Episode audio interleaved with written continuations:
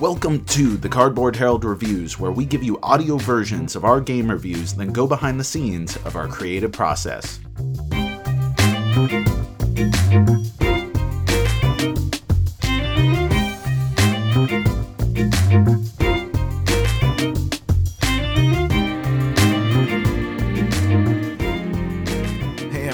Heads up, we're getting into something a little bit different today. This is getting into expansion mini review territory, which was a format that I stumbled into for doing expansions. I really liked it, and so it's short, sweet, concise, and because of that, I'm going to give you two expansion mini reviews per episode. I broadened the format a little bit later on. You'll find out more about that as we go, but for now, today I have two expansion mini reviews for you. That's for Five Tribes, Artisans of Naqala, and Lords of Waterdeep, the Scoundrels of Skullport. So sit back, relax, and let's get to some mini expansion reviews.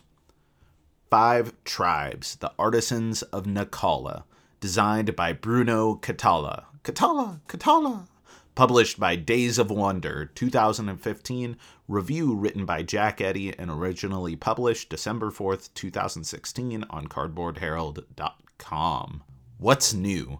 Five Tribes gets a sixth tribe, the Purple Artisans. They earn you face down treasure tokens, which are either points, ranging from 5 to 9, or one time use powers.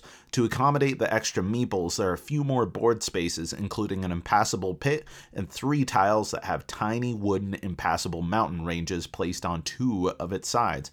Also, there are a few more djinns that play off of the treasures and artisans why it's so good. In base 5 tribes, you either saw optimum moves or you didn't. There was never much risk in the game aside from turn order bidding and leaving good moves for your opponents.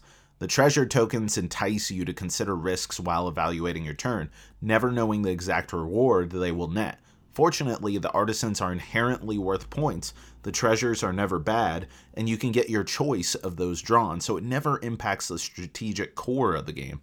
The impassable terrain also presents interesting obstacles, causing you to migrate meeples in some interesting ways, making the board feel more dynamic and alive. Also, the little wooden mountains are visually striking, making the otherwise drab board pop a bit. Plus, purple is the best color for board game pieces, and I'm happy to play with the artisans. Lords of Waterdeep, Scoundrels of Skullport. Designed by Chris Dupuis, Peter Lee, Rodney Thompson, published by Wizards of the Coast in 2013, review by Jack Eddy, and originally published December 4th, 2016. What's new?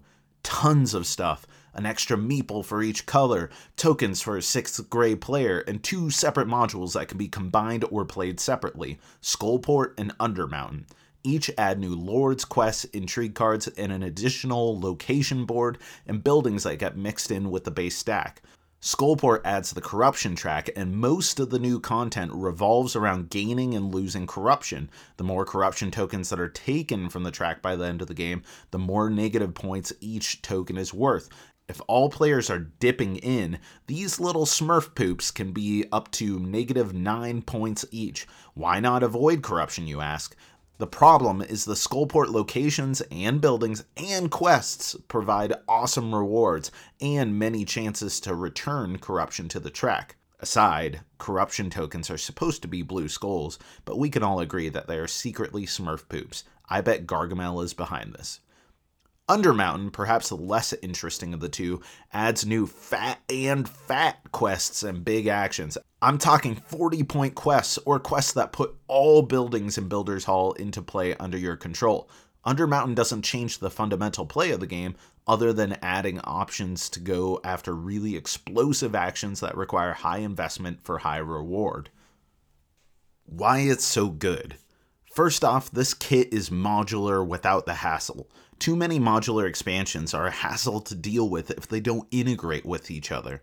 Not so here. The insert is beautiful and easy to manage, and the components for each module are clearly identified, so integrating and separating is a breeze.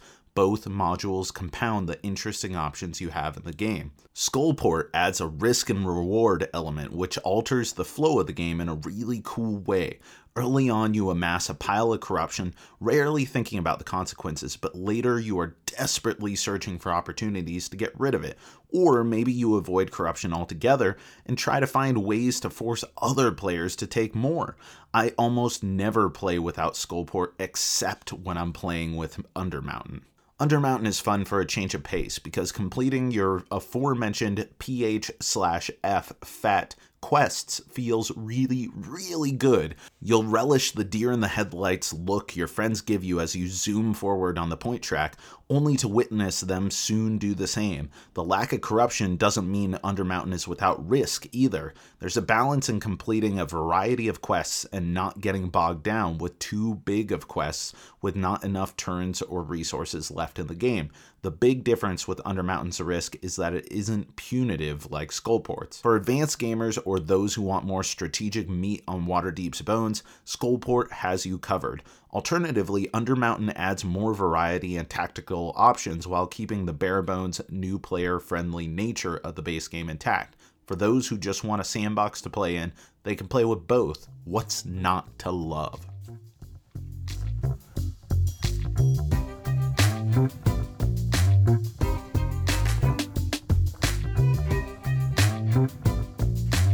All right, everyone, I have my coffee here, and I'm here to talk to you about writing these reviews for two of my favorite expansions, which actually were part of a project that I was doing to highlight some of my absolute favorite expansions. I think I was getting frustrated at the time with some expansions that were coming out that either kind of defocused the game from the the original intention or kind of muddied it up or were too modular or bloated it you know things that just made a game worse which can happen with expansions. Uh, if you haven't experienced that with board games there will come a time where you get an expansion and go does this really make it better at all? And because of some of that frustration, I thought I wanted to highlight some of the expansions that I thought were essential. Not that they felt missing from the base games, but they were expansions that I felt like if you like the base game, there's no reason not to have these. Now, Scoundrels of Skullport is with the caveat that I typically only play these days with the Skullport portion of it. I don't really use Undermountain unless I'm playing with new peeps. You know, if someone's coming to the table and they either hate the corruption mechanic or they uh, are unfamiliar with things, I'm going to go with either vanilla or more likely use Undermountain. Uh, it, it, makes the game last a little bit longer, gives a little bit more diversity of play. It makes it more interesting to myself and my wife, who that is like top five favorite games, if not her absolute favorite game, uh, Lords of Waterdeep. But the uh, expansion, I am always using one or the other the modules. Uh, I still like Skullport more, but uh, you know, Undermountain may be the flavor of choice for other people. And yeah, it, what I was talking about with the deer in the headlights thing still holds true. It feels damn good to bust out some of those insane quests. Like, if you haven't played it in a while, you look at them and you're like, whoa, there's no way that you can get this much reward from a single quest. And yeah, you do. It makes the game kind of crazy and fun, still balanced. Now, the Artisans of Naqala. This is an expansion that I think I would teach new players with. I would uh, teach anyone with. I'd teach my dog, Artisans and Naqala, if I thought that he was smart enough. And he is a poodle, uh, so he is bordering smart enough to play board games. He is the smartest dog I've ever owned. Uh, but unfortunately, Bastion is not playing board games. He'd probably just end up chewing on them if I were honest. But uh, the uh, Artisans of Naqala there's a lot to love about this thing. Uh, Five Tribes remains one of my favorite games. Uh, it's one of my favorite Bruno Cathala games, which is saying a lot because he's one of my favorite designers of all time, period.